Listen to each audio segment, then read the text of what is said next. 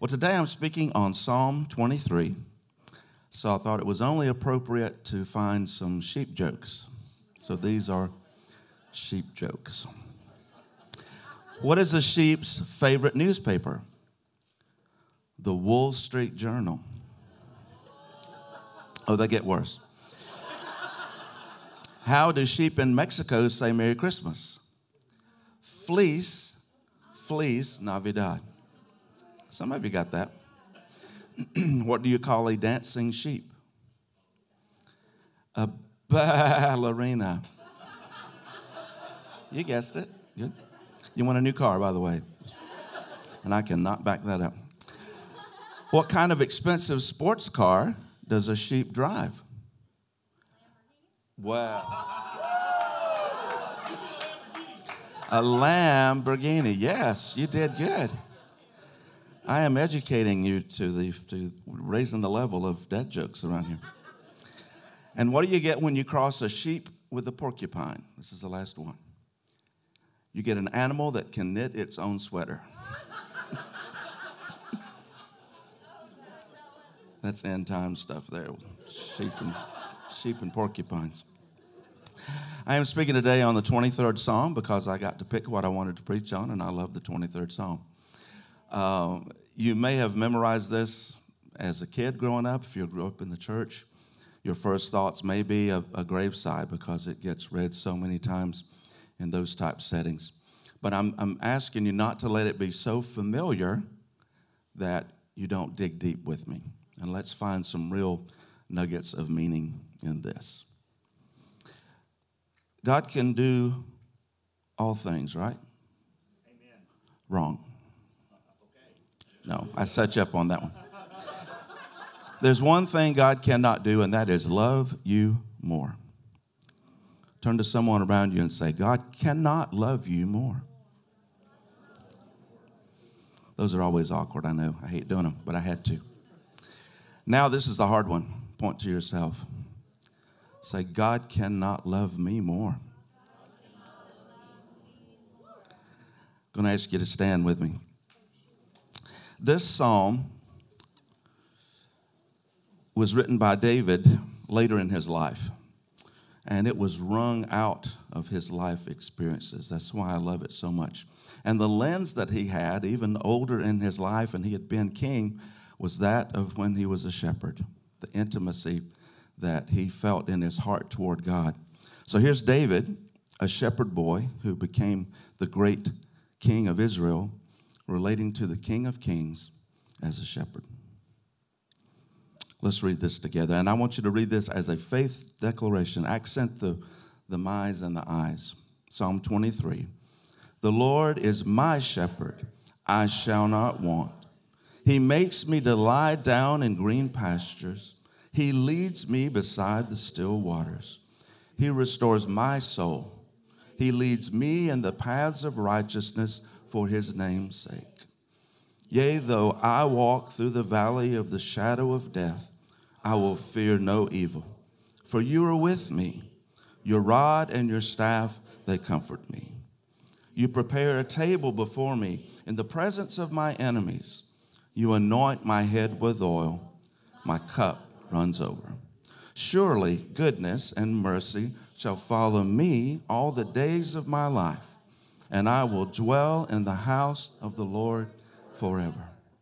Let's pray. Father, thank you for that promise that you will follow us every day of our lives and, and we will ultimately dwell in the house of the Lord forever. So be with us now as we open up your word, Lord. Feed each one in a way that they've, they've never received from this beautiful poem. We pray all this in the name of Jesus. Amen. Amen. You can be seated once I took this whole thing on, I realized that you could really just preach the whole sermon off the first five words, right? I mean, the Lord, Lord God Almighty, creator of everything, who was and is and is to come. He is omniscient, He's omnipresent, He's om- omnipotent. And the God who is beyond all comprehension is, the Lord is. Now, he was in the Old Testament, and he was to David, but this is an action verb. He was in the New Testament. He was to the first century Christians. But here today, he is my. He was David's, yes. He was everyone in the Bibles, and he's yours, but the Lord is my shepherd. The God of all creation wants to have that intimate relationship with me as a shepherd. Now, Psalm 23 is not messianic on its own, but as you know, the Old Testament is the New Testament concealed, and the New Testament is the Old Testament revealed. And so Jesus knew this, and so I'm going to preach just as much on John 10 as I do Psalm 23 today. Verse 1 The Lord is my shepherd, I shall not want. This first verse is simple, but it's about provision. He's assured David that he will not want or lack. I don't prefer the word want because we tend to, you know, Santa, what do you want for Christmas? He's not going to give you everything you want because you apparently want a Lamborghini.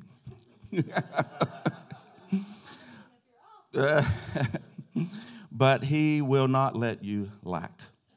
And that's what David knew. He lived his life passionately. That's why I love David so much. I mean, I'm a, I'm a creative guy, and David lived with passion. I mean, his highs were the highest in town, and his lows were the lowest.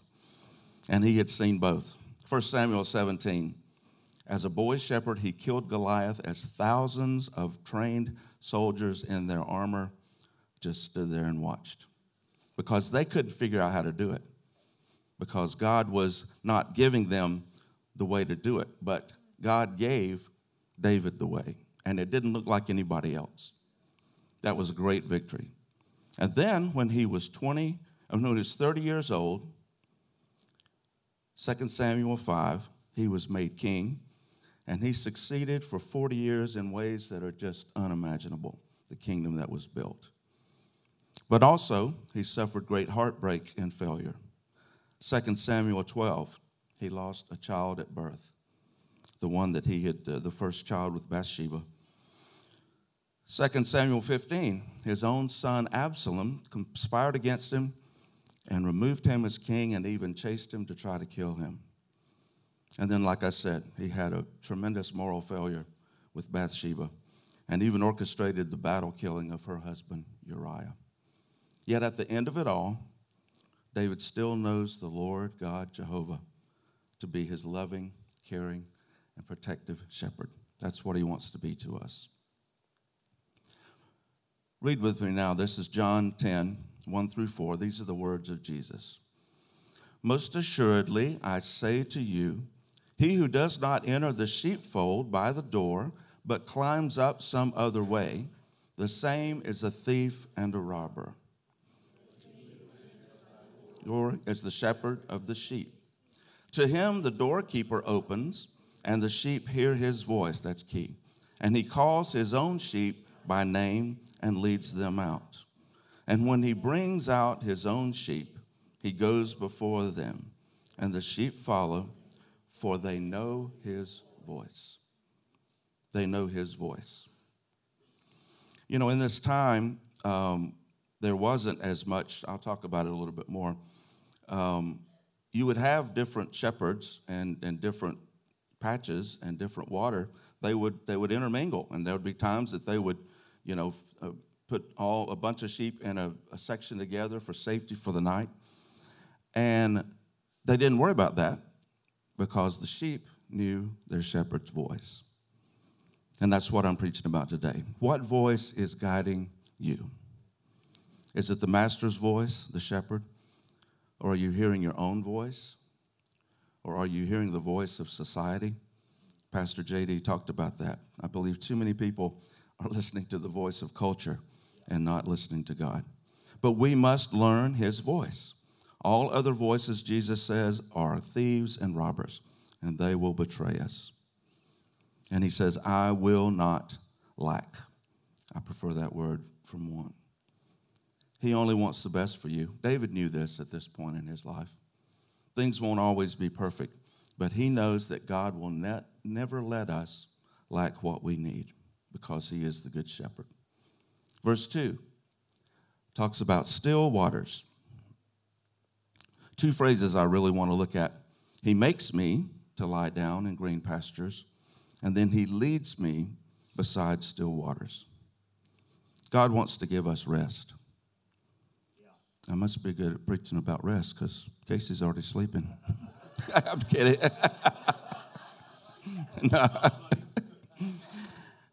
There's a pattern here, Casey. I, I, I, have to pick on you every sermon that I preach. You're just so fun, and uh, but you get you dish it back. I know. now, the, you see the um, the slides that I have here. They're probably actually from the Scottish Highlands. I can't back up that they are from Israel. Uh, but this picture of green pastures that we have from a historical setting, we need to know that 70% of Palestine is desert. And the green pastures refer primarily to the mountain that's faced off on the Mediterranean that get the moisture from the water. So there are two rainy seasons in Israel, and otherwise there's drought and dryness. So, the kind of shepherd that David and Jesus is talking about is not one that just, you know, there's just green and water everywhere and they just kind of basically phoning it in. No, they had to know what they were doing. They had to prepare uh, and know places where there was water and where there would be grass. So, they're bringing their herd out of dryness, out of drought, out of exhaustion, and into renewal and new life and hope. That's what we mean with the green pastures. He makes me to lie down. How many of you have little kids? Little grandkids? When they're toddlers, particularly if Pop Pop is over visiting, they don't want to take a nap because Poppy's fun. But they have to, right? They will go and go and go, and then you don't hear them, and you look, and they're drooling on the carpet because they just collapsed, right? But what I have done before, I did this recently, my little grandson, we just put him in the bed and I just put my hand on him and just patted him. And in no time, because he knew I was with him, he went right to sleep. I'm glad that we grow out of that as children, right? Because we would never go beyond what we can go and get plenty of rest, would we? JD's the first to laugh on that one.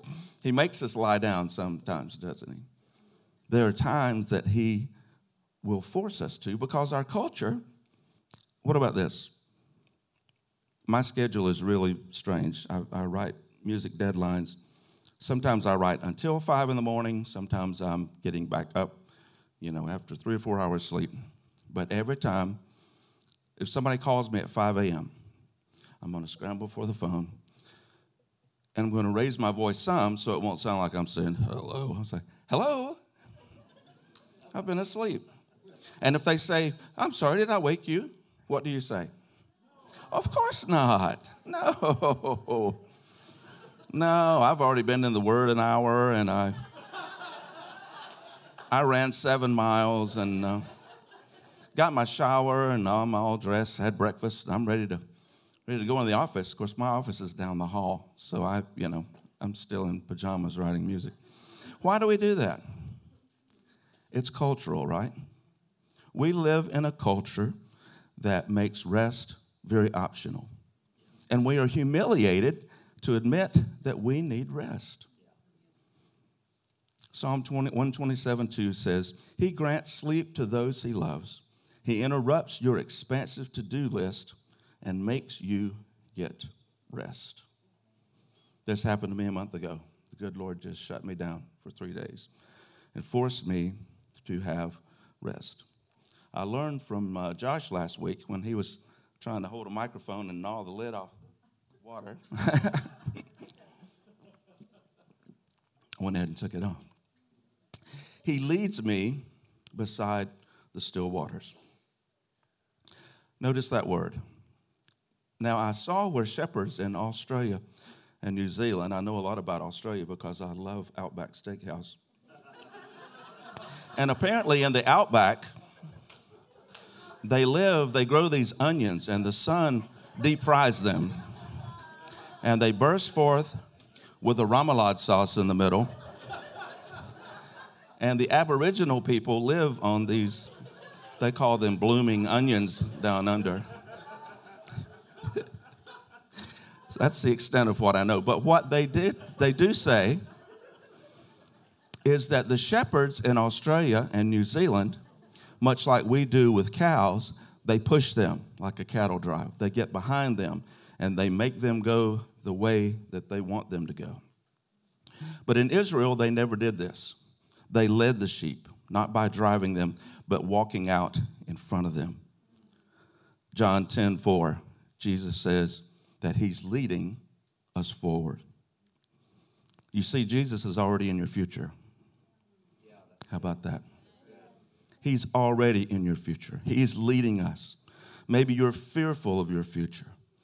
Maybe right now, today, you're waiting for a doctor's report next week. Or maybe there's some big decision coming that you are just powerless over and you are in the waiting. Or maybe you've heard of layoffs at your work that, that may be coming down the pike, and your focus and your attention is suddenly fixed on uncontrollable future things. Guess what? The Good Shepherd is already there. He is leading us. He has you in all of this. And He says, Come unto me, all who are weary, heavy laden, and I will what? I will give you rest. John 10, 7 through 10 says, Then Jesus said to them again, Most assuredly, I say to you, I am the door of the sheep.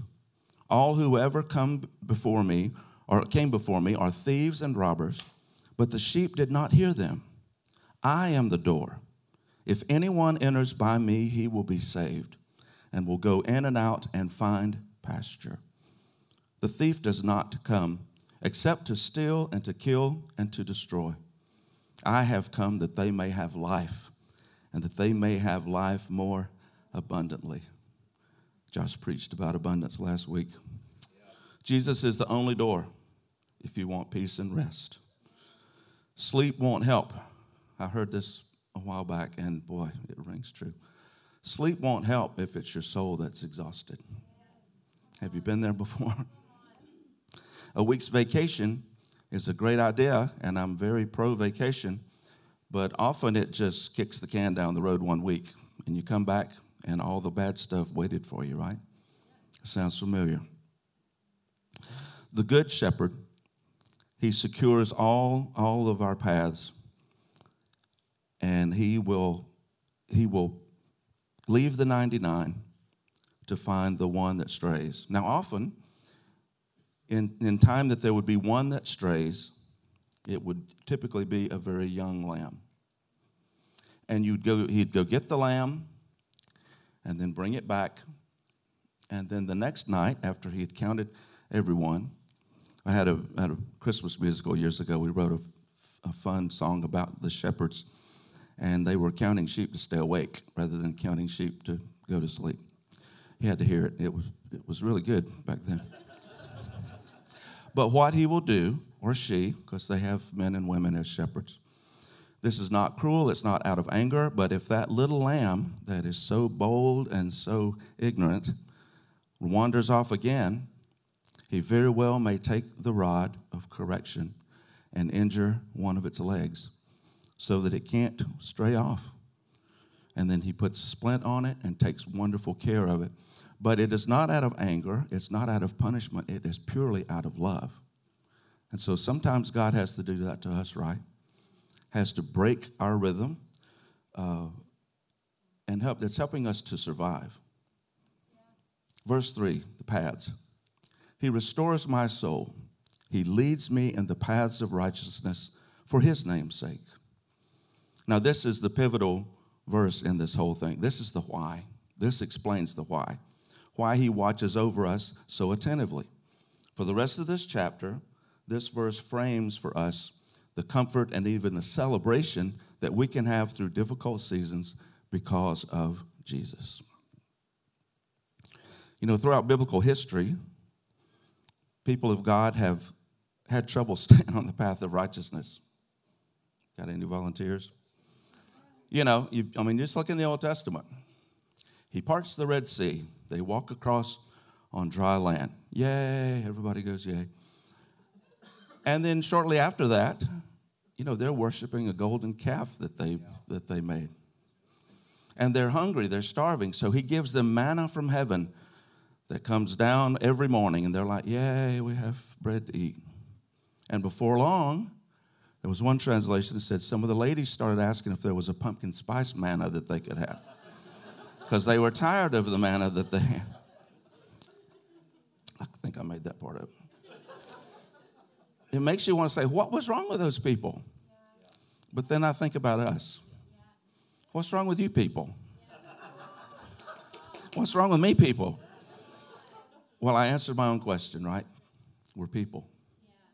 We are incapable of, of having a good, solid, moral life of righteousness on our own. That's why He is leading us to paths of His righteousness. The good news about Psalm 23 and John 10 is that He leads us past just good morals. You know, the Pharisees had living by the rules down, but they weren't living by the heart. I'm reminded of my son. I was determined when he got adolescent age that if he was the last gentleman on earth, he was going to be chivalrous and be a gentleman. So I would make him open the door for his sisters when we were going into a restaurant or something. And he would go, stomp over to it, you know, and uh, just, well, he was doing, he was obeying, but his heart was not in it, you know. And then they would kind of say, well, thank you, sir. They would make it even worse, you know. or if you have your kids and you're, you know, you're, you're refereeing a fight and you say, okay, Tell your brother you're sorry. What do they say? Sorry. Their heart's not in that. So he's not asking us to be obedient in our own power. We are obedient because it is his righteousness that we are obedient through. John 10, 11 through 15. I am the good shepherd, Jesus says. The good shepherd gives his life for the sheep. But a hireling, he who is not the shepherd, one who does not own the sheep, sees the wolf coming and leaves the sheep and flees, and the wolf catches the sheep and scatters them. The hireling flees because he is a hireling and does not care about the sheep. I am the good shepherd, Jesus says, and I know my sheep and am known by my own. As the Father knows me, even so I know the Father, and I lay down my life for the sheep. He wants to give us a transformation of our heart, not just rooted in living by the rules, but a joy that is coming from Him through us, not just like the Pharisees. It's not because of my goodness then that I can live in righteousness. It is because of God's goodness. It's because of His glory, not my glory. It is because of His power and not our power. So you can have that strength today. We're all striving for sanctification, right? We, we want to do better and better and mature in Christ. But when I falter in my faith, He's still faithful. Yes. And when I'm weak, He's still strong. When I'm frail, He's still powerful. It is for God's sake, he says, for His name's sake. And that becomes an anchor. I mean, let's just think about that. It is for His sake. He leads us down paths of righteousness. That's our stability. Verse 4 the valley. Yea, though I walk through the valley of the shadow of death, I will fear no evil, for you are with me. Your rod and your staff, they comfort me. You know, I've thought about this one, but I believe I got new insight along the way here. Um, I will fear no evil, for you're with me. I'm in the valley. And you know, the, the, the rod and the staff, we talked about a loving God, but he warned us in John 16 33. says, I've told you these things so that in me you may have peace. In this world you are going to have trouble, but take heart, I have overcome the world. And here's David. He says, Even though those things come, I've lived long enough that, however, this could mean whatever to your life. It could be an illness, it could be a brush with death, it could be great loss, calamity, grief, any dark season of life. God is with us. Those times are going to come. And I, I have to confess to you, even recently, as I was preparing this message, the enemy has just come after me in ways that, that just like David, I have had times that I've said, Where are you in this, God? How are you going to get glory out of this? And I've understood that, that even though we walk through the valley of the shadow of death and He is with us, we still have concerns. We still get hurt. People do us wrong. We still have to live this life. And this takes us back to John 10, 11 through 15.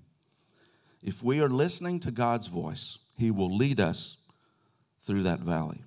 But if we're listening to other voices, they are like the hireling that He talked about. You know, they, they hire someone to come and watch the sheep while they go away, and then a wolf or a lion or something comes. What does the hireling do? He's gone because he does not, he doesn't have an investment in it.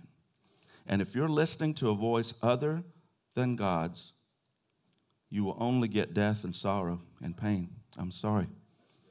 The good shepherd will not leave you, but everything else will. It says, Your rod and your staff, they comfort me. Now, the rod was used for protection, it was used as a weapon of protection. And then the staff with, had the little hook like the, the vaudeville thing where they drag you off the stage. Not that I've ever been dragged off a stage before, but yet. Uh, it is used to direct the sheep. You know, they can just kind of get over this way, or if they fall down into a little bit of a ravine, they just kind of hook them and pull them up, you know.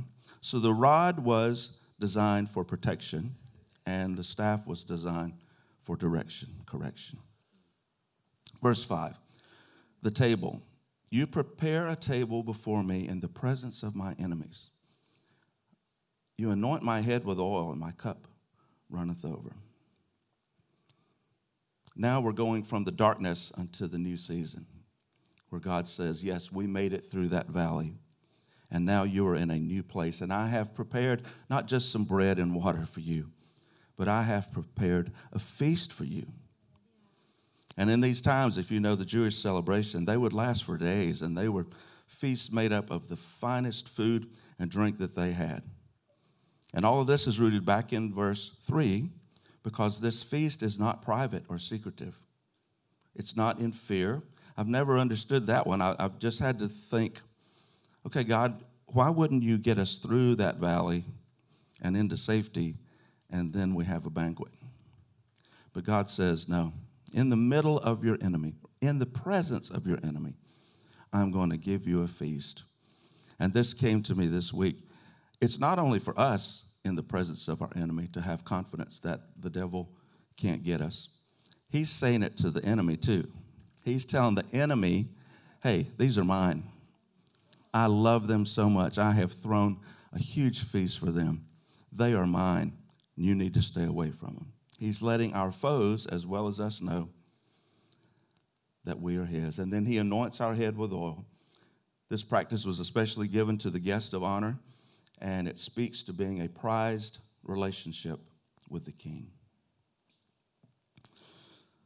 I'm out of time, but I, I think on that one of the, the, the father of the prodigal.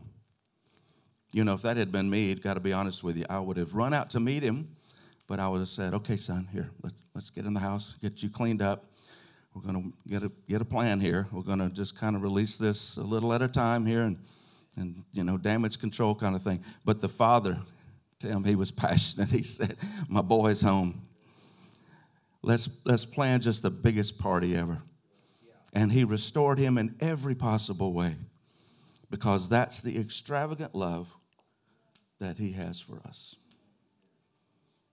Lastly, I want to look at verse 6.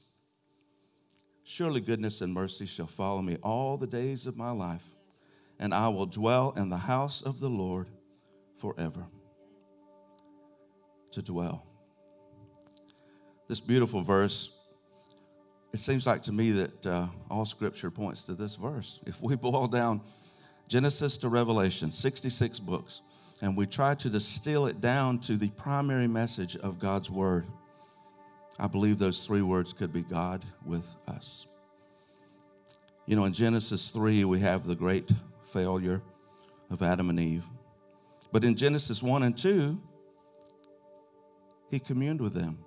That's the way God wants it to be. He wants to be intimately close to His created. God with us. In the Exodus, He delivered the people out of bondage and slavery. And even in their in the wilderness, He put His tabernacle smack dab in the middle. That's a biblical terminology there, theology. Smack dab. But He wanted to be in the middle, surrounded by His people. God with us. We're coming up on Christmas, the incarnation, where Christ the Son dwells among us, literally, Emmanuel, God with us. Then God with us, as Jesus ascends back into heaven, he sends the Holy Spirit. He said, I'm not going to abandon you, I'm not going to leave you comfortless. I'm going to go back, but I'm going to send someone, the Spirit, to indwell with you. He wants to be with us. God with us. 2 Corinthians 5 7. In the promise of Jesus coming back to earth, heaven and earth will be remade, and we will dwell with him, as it says in verse 6, throughout eternity. David says, Surely goodness and mercy will follow me. Did you hear that? I mean, do you really hear that? It's, it's chasing after you. No matter how far you drift, no matter how away from God you get. And David got away from God many times. But mercy is chasing after him. God's goodness. Mercy saves them from the rod, and God's goodness is the staff that leads us back into the path. As we close now, I'm going to ask you to stand with me. Going to ask the prayer team if you'll, you'll go over into the sunroom area. There are constant voices that are calling out to us wanting our attention and wanting us to follow them. Some of these voices are the enemy promising you happiness and wealth, excesses. But we know, as Jesus said, that these are only robbers and they will bring you the opposite things. But in verse 3, we discuss the path of righteousness, and it, it seems impossible for me to think I can live a righteous life on my own.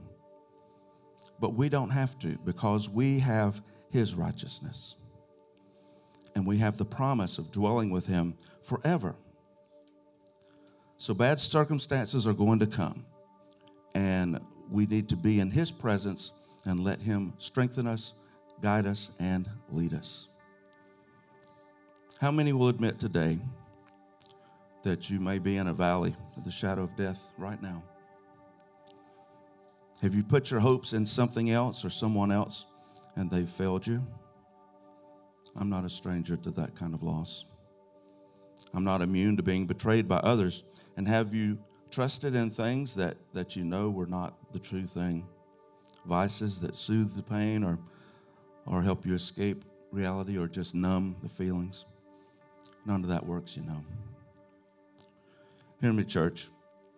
God wants to dwell with you in this life through the Holy Spirit and dwell with you throughout eternity. I don't understand why. This is the God of everything. He flung this entire world into existence. But He wants to be your shepherd, He wants to walk with you intimately. I think you have a choice today. Same words, but, but backwards. You can say, one day, one day I'll stop doing that. One day I'll come to church and repent. Or God may have given you something, a calling that you've been putting off. Yeah, one day I'll, I'll surrender to that. That's the first choice. The second is to say, day one. One day I will, but take the hard and, and obedient move of saying, This is day one for the rest of my life. If you will come, I'm going to ask Pastor JD if he'll come up to, to close out the service for him. Jesus wants to be your shepherd. He will guide you, He will lead you, and He will be out front to guide every step of the way. Let's just pray through this psalm. Um, you guys can put the scripture back up there if you'd like. And um, what I'm going to do is I'm just going to take this 23rd Psalm and turn it into our prayer for our benediction here in this moment. And don't let it just be David's words and don't let it just be my words. But you pray this to the Lord. And you may repeat this quietly to yourself, or you may pray even other things using your own vocabulary or whatever to the Lord. Let's let's pray this to the Lord. Say, God, I just thank you that you're our shepherd. I thank you that you provide for us everything that we need. Lord, I, I thank you that you make us, whether it be in, in the physical realm, whether it be in our work, in our homes, God, or just somewhere in our souls, that you, you want us to rest in green meadows, God. That you lead us beside peaceful streams. God, Lord, I, I don't want to just know in theory what peaceful streams are, God. I want to really have you lead me there. So, God, help me be a good follower of you. Lord, we thank you that you're the one that renews our strength. God, we, that I never have to worry that you're not leading us, that you're not leading me, God, along the right paths. You are always leading us along the right path, God. And, and God, you do it, Lord, we know that, that you love us and that you created us. But God, as, we're, as you're leading us along these right paths, it brings honor to your name, God. And that's what we desire, Lord. God, I don't want to be famous. I don't want to put myself on a pedestal. I'm a terrible idol. But God, I want to live to bring honor to your name for your name's sake. And God, even in those moments when I walk through the darkest valleys, I thank you that I don't have to be afraid, that you are close beside me. God, I thank you for your rod and your staff. They protect me, they comfort me. Lord, I thank you that you are preparing something for me, God. You're preparing a feast for me, even in the middle of situations where, in the presence of my enemies, God, where it looks all around me like there's attack, where there's worry, where there's cause for chaos, where there's cause for concern. God, I thank you that you're not worried. I thank you that you're not the God of chaos. God, I thank you that you're not concerned, but instead you're preparing a feast for me in the middle of those kinds of scenarios and situations. God, I thank you that you honor me by anointing my head with your oil. God, anoint us with your spirit, the oil of your spirit. God, may we be drenched with the oil of your Holy Spirit. God, I thank you that our cup overflows with blessings God, things that are so much so that we can't even contain it, God. Things that are tangible, but things that are intangible. And Lord Jesus, we just say, You are enough blessing. If we don't get any other blessing just besides you, Jesus, our cup still overflows.